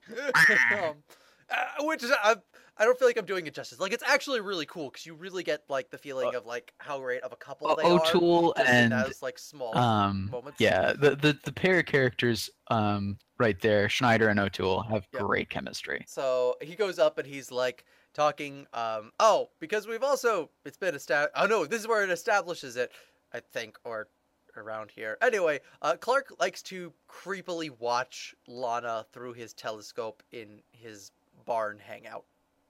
yeah He's got a loft in the barn that's kind of his. I think they already joke. They very early jokingly call it his fortress of solitude, which is his i think i think so yeah zone. which is better than the actual fortress of solitude when it gets introduced That's true. uh, and so he's creepily like stalker full on stalker Yeah, it's it's just creepy. It's it's it's in Oh. no way the cute that i think they meant it to be yeah, no. And apparently the the telescope was Jonathan, and then he handed it down to Clark. Um, and there's some reason that's given for it. I forget. I, Um, like they're talking about it, and yeah he says that his Didn't think it father was gave it to him Yeah. um, although incidentally it was a really goofy scene in which the telescope was a gift in a very similar way to the truck being a gift to clark yeah. um, so i just thought that that was a wonderful disparity where he's like i just came downstairs one day and there it was i'm like uh that was terrible why did your dad get you a telescope you are in no way or in no way to me have you um, proved to in any way think anything about astronomy or to care about the outside world other than that your son probably came from there. Although Jonathan does say that he studied the language on the little device that he Yeah. hands Clark. So Yeah, there's something more to this dude than I'm just a farmer. It- Jonathan's not dumb. He just No, traditional, I would but say. but there's there's this element to him like he totally accepts that Clark is an alien. Um Yeah. and he totally accepts that the he came here on a spaceship. He totally accepts Yeah. that it's a language that is quote, quote not known to man. I don't know how he knows Yeah. that. That's that's a lot of languages to go through, but um Yeah, that's a lot of languages pre-internet. Like, dude, like that's like a lot of studying to do. yeah, I don't know that I necessarily trust him fully, but He's like, "What's this?" And he's like, "Oh, it's this thing." And he goes, "It's from your real parents," which nobody who ever adopted a, a kid would ever. They call it your birth parents. yeah. Just no one. You're not like your real parents. Like, no, you're his real parents. You mean his birth parents. Like, whatever. Small gripe. I'll just. I I Um, feel it's legitimized. He's like, "What are you saying? I'm from another planet?" And he's like, "Uh, what is my spaceship hit up in, In the attic. in the attic?" It's Storm actually cellar, the storm actually, which I love that. That moment was pretty funny. I was like, yeah. Yeah. that was funny. So they go down. He shows him his spaceship and tells him that you know we found you when you were a small boy and you came from another world. And that's the moment where he's like, "You should have told me." And I'm like, "This is him telling you." But I can also understand as a t- 16 year old, like having your entire world shattered by that and like oh, having an over re- emotional reaction and not responding well to that news. Yeah. I'm like, I can I can give enough slack. Uh, and then he runs away and is in a graveyard to contemplate his new crisis of existence. Because convenience. Lana gave her necklace to Whitney as uh, a good luck charm. Because the reason that she carries a, a trick of the meteorite that killed her family is because she goes, because it's only cause it, it's only caused bad luck. There can only be good luck left inside of it. Because that Which I totally thought was kind of a cool idea. makes sense. I, I Um, kind of I kind of makes it It's- makes it's sense from like a cosmic It's sweet. balancing idea. She's like I was one of those things. I'm like, I can see an overly, I can see an overly emotional 15 year old girl coming up with that one of the concept. the reasons that I like um, Lana from at least this episode's perspective is that she's definitely kind of like uh into a, like a more mystical kind of realm. oh yeah, So she's she's a much more interesting character. In the- she's like a the supernatural kind of like she believes in in things that you're like oh that's that's quaint and she's definitely got this cute she's definitely kind of a geeky nerdy kind of person who you're sitting there going like it's it, like she she's way more believable in her part because she is walking that line you know in in life that right, the others which are. is actually kind of interesting when you consider like her how we find out about her later connection to the occult. yeah in in in hindsight, uh, some of the accidental setups that we can claim. We're in the cemetery. Clark's in the cemetery, and we see Lana riding up on a horse, uh, because it's the cemetery where her parents are. It's a very small cemetery, also. yes Which I mean, they happen. Uh, I live uh, not even you know a hundred yards away from a small cemetery like that. Yeah. it's just in the middle of nowhere. Uh, so I can't be like it doesn't exist. well and that was never my problem um i did Yeah. love the goofy moment where there is the, one the goofy angel shot statue where there's the angel of a yeah, weeping angel in the background yeah, and clark yeah, stands in yeah. front of it and you he's got wings. Right and then he's got the wings. That was that was hysterical. Which I, which if i remember which if i remember correctly was done on on purpose but it's still goofy as all get it, out. it was done completely on purpose that's obvious. I mean it's obviously them being like he's an angel! But Yeah. uh, Mm. but yeah but then we find out that uh, lana comes to this graveyard to talk to her dead parents. Not creepy at all that makes sense. There are people who do that. It's true. But like it's also made very clear that she she doesn't like believe necessarily that she's Right. actually talking to Right. anyone. She it, which is kind of cool. Like you've got this idea. She totally understands she's coming there for her own like uh peace of mind. Right. It's it's not like she actually like thinks that she's communi communicating with uh, her dead parents. Although that would be a much more interesting character. Let's be it, it would be interesting i'm not sure that it would be necessarily like fair to I the know, character as she I- exists. True, but I'm now imagining like Lana as this much more like interesting like like uh like very, Scully's like, sister. Spirit, yeah, like spiritualist girl who believes in like all these like weird like um like the the mystical side of the DC universe. Like she believes in all of that stuff. Yeah. that would be that would have been so much more interesting than what we got. But anyway, it makes sense that they didn't go that route. They're like ah, and they strike up a conversation, and they realize that yeah, we can be kind of friends. Um, Kind of. Kind of, because she doesn't have the necklace on, so we can actually have a conversation now. they have that conversation, and then we move on. Uh, and then, right, because she kisses Clark on the cheek for some reason. Uh, uh, yeah. Well, I think there's the suggestion that she likes him to a certain extent. Um, Right. Although I don't know that Right. it's deeper than 15 just oh, yeah, you're a sweet kid. Yeah. Uh, 15 year old, they behave weirdly. But I, I also think right. that Lana Lana's character, with all this the mystic kind of aspect to her, you can tell that she's like a deeply emotional person, and I think Yep. that she's probably just extremely affectionate to people around her. I think that's just who she is, as set up in this episode. Um, so it made sense to me when she was just like quick peck on the cheek. It's like, oh, he's cute. I might be interested, kind of a thing. Um, and you also kind of see a certain amount of, I think, disquiet in her about Whitney, who can be kind of a dick. Right, and, and yes, he can be, but I, I just, I just He think is- that like that's where I see Yeah. her coming Yeah. from with that whole scenario. it's not appropriate behavior. No, but- no, no, no. I, I'm not trying to condone it. I'm just saying, like, I Right. see what That they were makes trying sense. to do as a right, and from a and- writing perspective. But but but Whitney is at her house waiting for her, and he sees this. Dun dun dun. And so uh, later, I think when he's stor yes, it is. It's he's storming out because you should have told me about this Chloe Wall of Weird thing. Herm for derf for derf for derf. He's like, Mhm. Clark, what's going on?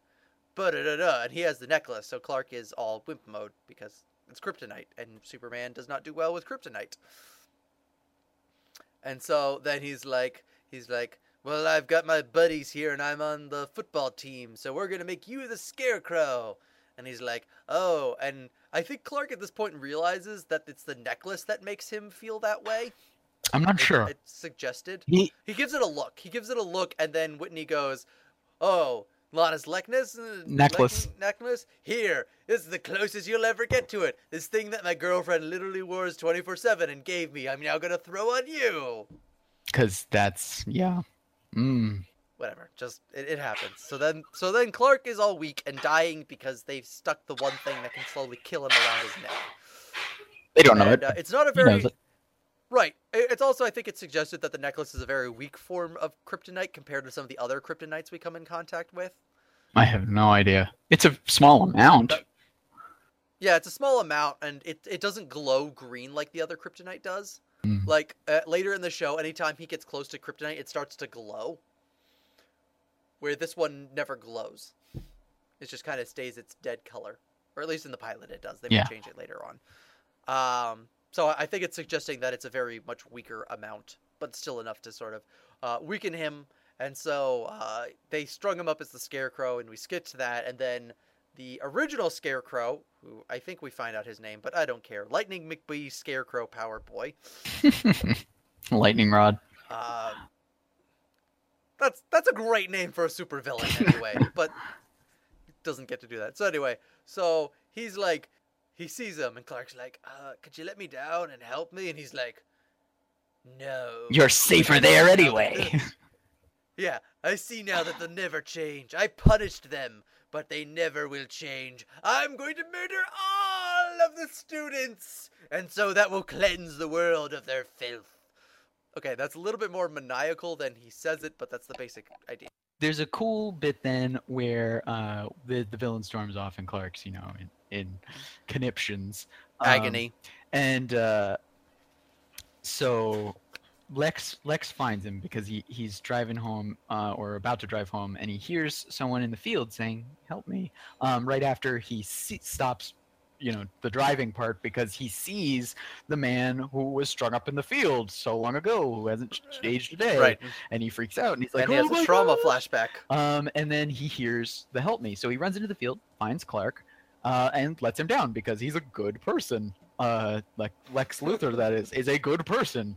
Um and he's just like clark what, who did this to you? And clark's like it doesn't matter. I've gotta go. Just grabs his clothes and runs Right, and uh, and the necklace falls off. Yes, and Lex, Uh, of Lex him, has and- it. and Lex has it. Yeah, so they're, the debt has been repaid. Um, So, n- kind of. n- no, but yes. So Clark throws his clothes on and runs off. Uh, and we see that the there's the guy and he's got the chain and he's planning on uh, starting the sprinkler system at the homecoming dance and killing everybody. By electrifying the they- water, which will then have particulate matter, which will then electrify everybody in the school. Exactly. Is his theory. Uh, right. And Clark's like, oh, right. Uh, see, the other thing is that when Clark finds out that he came in the meteor shower, he now blames himself for everything that happens because of the meteor shower. Because, He of course, he's the he's responsible. Right. Instead of just another, uh, I don't. Doesn't make sense. Whatever. He's a Um, teenager. It doesn't. I, I. Yeah. Teenager being crazy. We all believe lies for dumb reasons about ourselves. We even make them up sometimes. It's true. Uh, so Clark's like, "What happened to you is my fault." And we're like, Yeah. "You're right," because now he feels it's it's a big part because he feels guilty because he thinks Lana's parents dying is his fault. Yeah. That's the big thing. That's that's what he really blames himself for. Right, but he's also like, "It's my fault that you're this way," and he's like, "How did you escape?" He's like, "Don't you understand? I'm going to make the world a better place by doing this thing." Bwaha. Killing ha. all these Ha, innocent children. Right, but they're not innocent in his mind. Sure. So Uh, that that totally justifies Um, it. right. I don't so even know why um, here. Let's let's just end the episode there. uh, minor minor fight ensues, uh, in which he tries to electrocute Clark, and Clark's like, It's actually a pretty cool Meh. little fight scene. "Yeah, yeah, It's no, no, very the fight scene- short. right." But it, I mean, there's nothing we can say besides, "Eh, it's a decent fight scene." Yeah. but then my real problem comes in, right? So right. the fight scene so, ends so in guy, a cool way. Yeah, I'll, I'll let you go. You Um, can- you so- can go. Guy gets uh, start starts a car with his electrical abilities, which is you know janky but cool.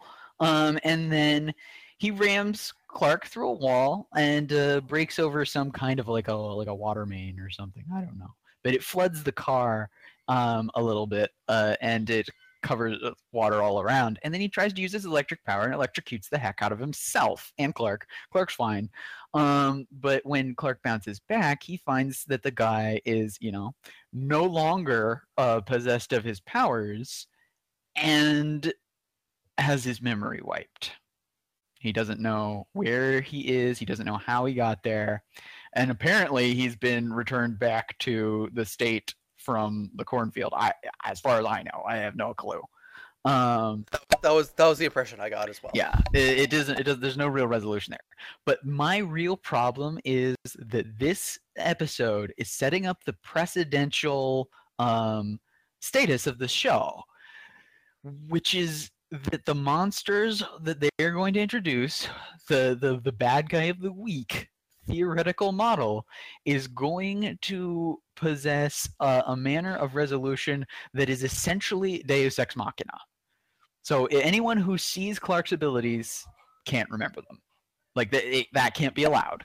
Um, Oh yeah. and the bad guys have to be essentially erased once they're done. Um, and that frightens me from the standpoint of a writer because in the episode where you were you were like essentially giving your show's manifesto, you have declared that Deus Ex Machina is a is a okay way to deal with the basic happenings in Smallville, and that is going to become a really large thing that puts the giant spin cycle on the show for a long time. So that is my my real big gripe with this Okay. episode. Uh, so I guess um, do you have an alternate idea? Like, say you were you were one of the writers on this episode, and they're like, "We're gonna end it this way." Like, how how do you think you may have done it differently? Um, well, uh, for starters, uh, I would have just let him say that Clark had superpowers and go around telling people that Clark had superpowers if that was, you know, something that the show needed needed to do. Even if the all of his powers were suddenly grounded by him electrocuting himself or whatever. Um, even if he Mhm. was put into a coma or something, or he came out not great or vegetative, um, which still would have been um, an, uh, a poor ending. I feel like because it, it displays the fact that you know your writers can't deal with the fact that someone knows about Superman. Um, it would have made more sense to me because someone electrocuting themselves absolutely horribly um, is probably going to end up either dead or paralyzed or some you know horrible thing will happen but it, i would have i would have preferred it more that they did not you know just blatantly erase his memory unless they were willing to go that step further and like actually like kill him um which would have been really dark and i understand why they didn't right, go and, that way and that's not very. I could I could also though understand the the concept of like you know uh, the status quo of people can't know that soup that Clark has superpowers, sure or at least for like the first couple seasons. Sure. I just did not like that established way of dealing with it. I mean, like, like the the X Files actually is really bloody, so so I can't say that the X Files method would be good. Um, but uh, oh yeah, I, but I mean, but like I dealing with it like Men way- in Black, even if there was something going around, if John John John Jones or whatever was around at this point, just defending him, I, I like that would even be better to me.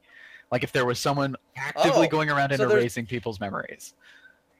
Oh, that'd be interesting. Like, Uh, I would because I think the that. the idea the idea is that the meteor freaks happen, he stops them, and some of them don't get their memories erased and do survive, and it's just like we send them to a sane asylum and nobody believes anything that they say. Even even that would be okay, but we didn't see that as like the precedent. Yeah, You know, if there's Right. if if Belle Reve was I- introduced stage Yeah. one, that would be different. I I can. This is the the smallest thing that's concentrated on the episode, but I kind of understand it because there's so much that a pilot needs to set up for like the entire show. Yeah. And so I think it's just trying. I think I think what it's trying to say is that there will be a weekly villain that he has to overcome. It's it's just the way that it's established to me. yeah, It puts a really dark spin on it, and I know what the show's problem becomes eventually. So I have That's an true. insight into you know why this is a problem. Yeah. Um, I don't know. At, at the end of the, I guess I guess with I also with just foresight, dislike Deus Ex Machina as a device, um, as a literary device. I don't. Eh. Uh, I can see what you're saying. Like, like how does it, Like, it says like, that he has electric so- powers, but how in the world does that mean that he loses his memory? Right. Because that's not how electricity works. well, and and the the thing I'm talking about, Deus Ex Machina, for those who uh, who don't know, means it's it's it's a very old term. Comes from the uh, days when um, the Greeks uh, were were making plays actually, um, and there was a style that came about in their writing that was um, they would make these ridiculously overcomplicated plots that the audience would sit through the whole way through to the end to the point where there was almost no way that they could figure out how to resolve it. So instead of resolving it um, in any sensible manner, which was nigh impossible, they would just have one of the gods come down and fix everything via their divine power. Um, and uh, the the term, of course, Deus uh, ex machina, it's a god of the machine, is what that literally translates to. Um, so the device, as used in modern media, is is kind of the same thing. The plot becomes ridiculously overcomplicated to the point where the writers can't figure it out, so they just drop in some uh, solve all solution that drops from the sky, which doesn't necessarily make sense and is kind of just like science or magic or etc. That just Yeah. problem. I don't feel like this. I, I I don't necessarily agree with you that this one is Deus Ex Machina though, because okay, so uh, it, um, uh, there are actually instances of electrical da- of electricity causing neural damage, which cause can lead to some amnesia-like events, especially because high amounts of electricity um, can interrupt brain synapses because basically it's a giant electrical current that's going through your brain. Sure. So why does he no longer have the superpower? That I can't answer. It, it's it's Um, just like the, my problem is there. There's too much that's Like, conveniently do we- handled Do we know? in a second. Do we know that he doesn't have the superpower? Maybe he just doesn't know that he has the superpower, because it's his entire mind has been erased. How did he know he had the superpower in the first place then? Like if if it's just something that he was able to use, um, then it doesn't make sense to me that he suddenly spontaneously lost access to it. Like it still should have come up in his life at some point if it just came up in his life at some point anyway. Um, Uh, neural.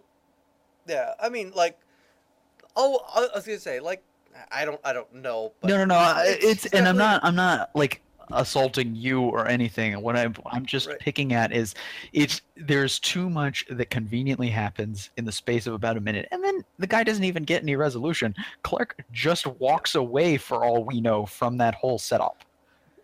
That's yeah, that's that's kind of more the problem that I have with that is that it's kind of like, oh, you're fine now, and like it, it was one of those things that like it could have, yeah, that kind of should have been solved more. Like it's kind of just like, oh, problem done, leaving it. I I don't feel like it's Ex resolution, but I feel like it's a bad resolution. Well, Like because I don't feel like it's just like.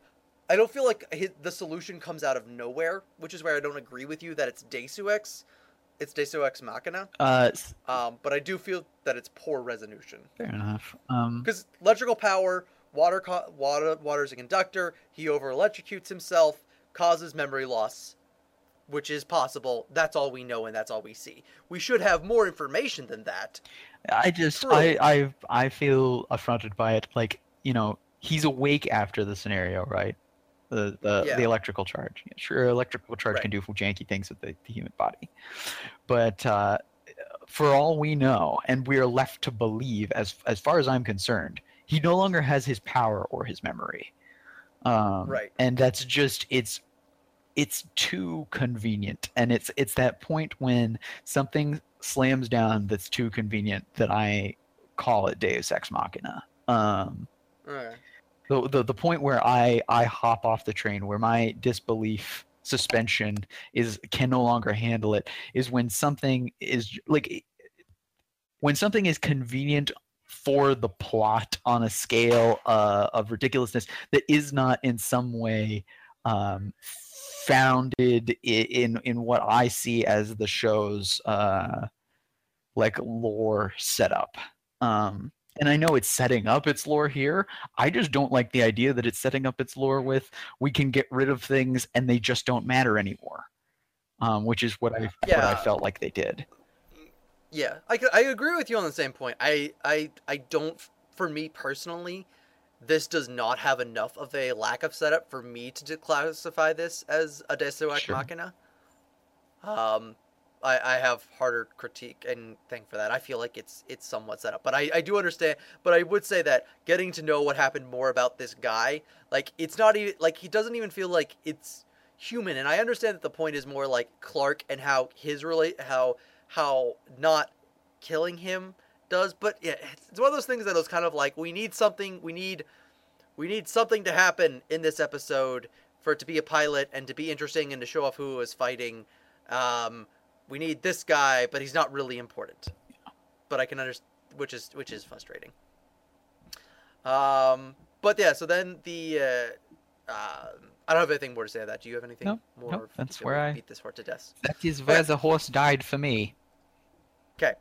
Uh, so Clark goes to look at the um, at the dance and then doesn't join them because he's the lone wolf. Arr. Oh.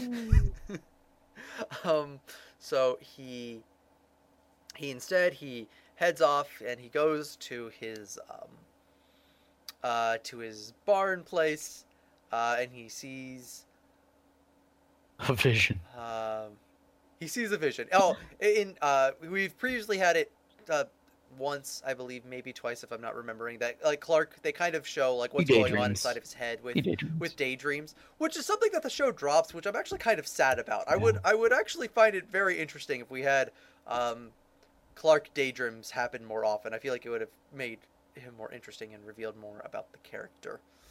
Um, Uh, but anyway, he has a daydream that Lana comes because uh, she said that you know if he showed up, she'd save him a dance, Mhm. and then so he has this daydream with this dance uh, with everything by somebody I forget what the artist's name is playing in the background. don't know, don't care. Um, the uh, the essence of that that I would highlight is just that that topped off with his uh, tendency to watch her through his little telescope just enhances the idea that he is a psychotic stalker. Oh, Lifehouse. It's by Lifehouse. It's actually oh, it's actually your All I Want by Lifehouse. I think. Whatever. Moving on. Moving on. Um, oh, you were you were correct. The uh, the uh, Supernatural was on the WB to start off with, and then moved to CW. I thought so. Okay. Because essentially, like that one studio, like shut down, and the other bought all that stuff. That is the pilot episode of of Smallville. Uh, I feel like it does a decent job with everything that it has to set up. I mean, it has to set up a lot of stuff. Uh, the pacing was good for the episode. Yeah, it's it's I wacky. It feels breakneck as far as the pace goes, but it doesn't feel wrong. Um, Right, It feels no, like, like, it goes really ever- fast, and there's lots of transitions, and you're never in one Right. place for very long time. But uh, it feels like it is well paced. Yeah, it, it's uh, you don't get lost at all. Like you never get confused at what's happening, but it, it, it paces itself very well. Well, I mean, I get lost Um, all the time, but that's not the show's fault. Yeah. Uh, uh, I feel like introducing the characters are very well. Like there's definitely like I'd watch this and I go, okay, I'm I think these characters are interesting enough. I'd like to see where it goes. Um, but I always give shows like five episodes to get me into it because I Mhm. understand that you know the pilots and the first episodes they're still trying to figure things out. No, I understand why I watched the show all that time ago. Like, uh, yeah, like it's was totally, definitely I'm hooked. set up like. Yeah, like okay, and then cool superpowers, and you the, know the these thing, the thing for me is um i'm like oh these characters are cool why did there have to be that moment of action that ripped me out of this episode Yeah, I can kind of see like that they like they want to show like, hey, there will be action because you know the Yeah. pilot is supposed to show well you superman what right the show is going to be about. Yeah, but uh, I, I, I can understand where like it'd be like they'd be afraid of like losing people if they didn't at least have some action. Like they're not like, hey guys, there will be more action sequence sequences coming up. There will be bad guys to be fought. Uh, there be monsters here yeah. Uh, but yeah, um, I don't know. Do we want to? We didn't actually talk about this. Do we want to give episodes like any sort of like rating system at the end, or just uh, like a quantifiable grade of some sort, or just go on with I this mean- episode is great, stupid.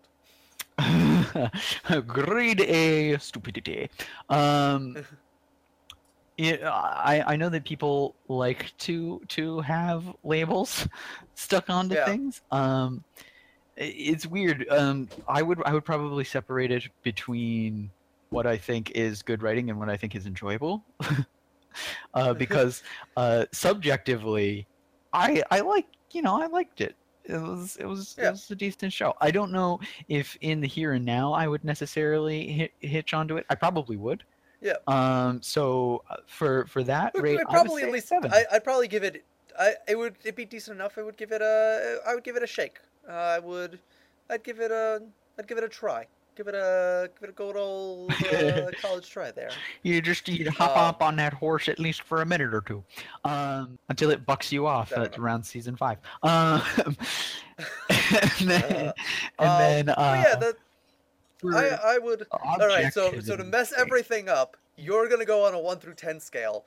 I'm going to do a uh, alphabetical scale Okay. of uh, like how like the schools do it. So I would I would give this uh, an A, uh, probably an A minus. okay. There were you know a few issues, maybe even A, maybe even an A, not an A plus. It's definitely not an A plus, but it was an A. It set up what it needed to. There were a few problems, so I'm A minus. I'll Okay. give it an A minus. We'll just we'll mess everybody up like having two completely different systems. my objectivity for like purely from my standpoint like as a writer um, and uh, also i guess i'll add in what little i know of film criticism and stuff uh, i would i would put it closer to like um, 5.5 um, it's it's above average but only by a little bit so maybe maybe closer to six then we'll go we'll go with a six because it's it's decent, um, but it ain't no, it uh,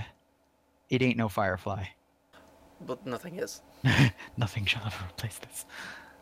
But yeah, it's it's by no means is it bad, and it is certainly No. above the average.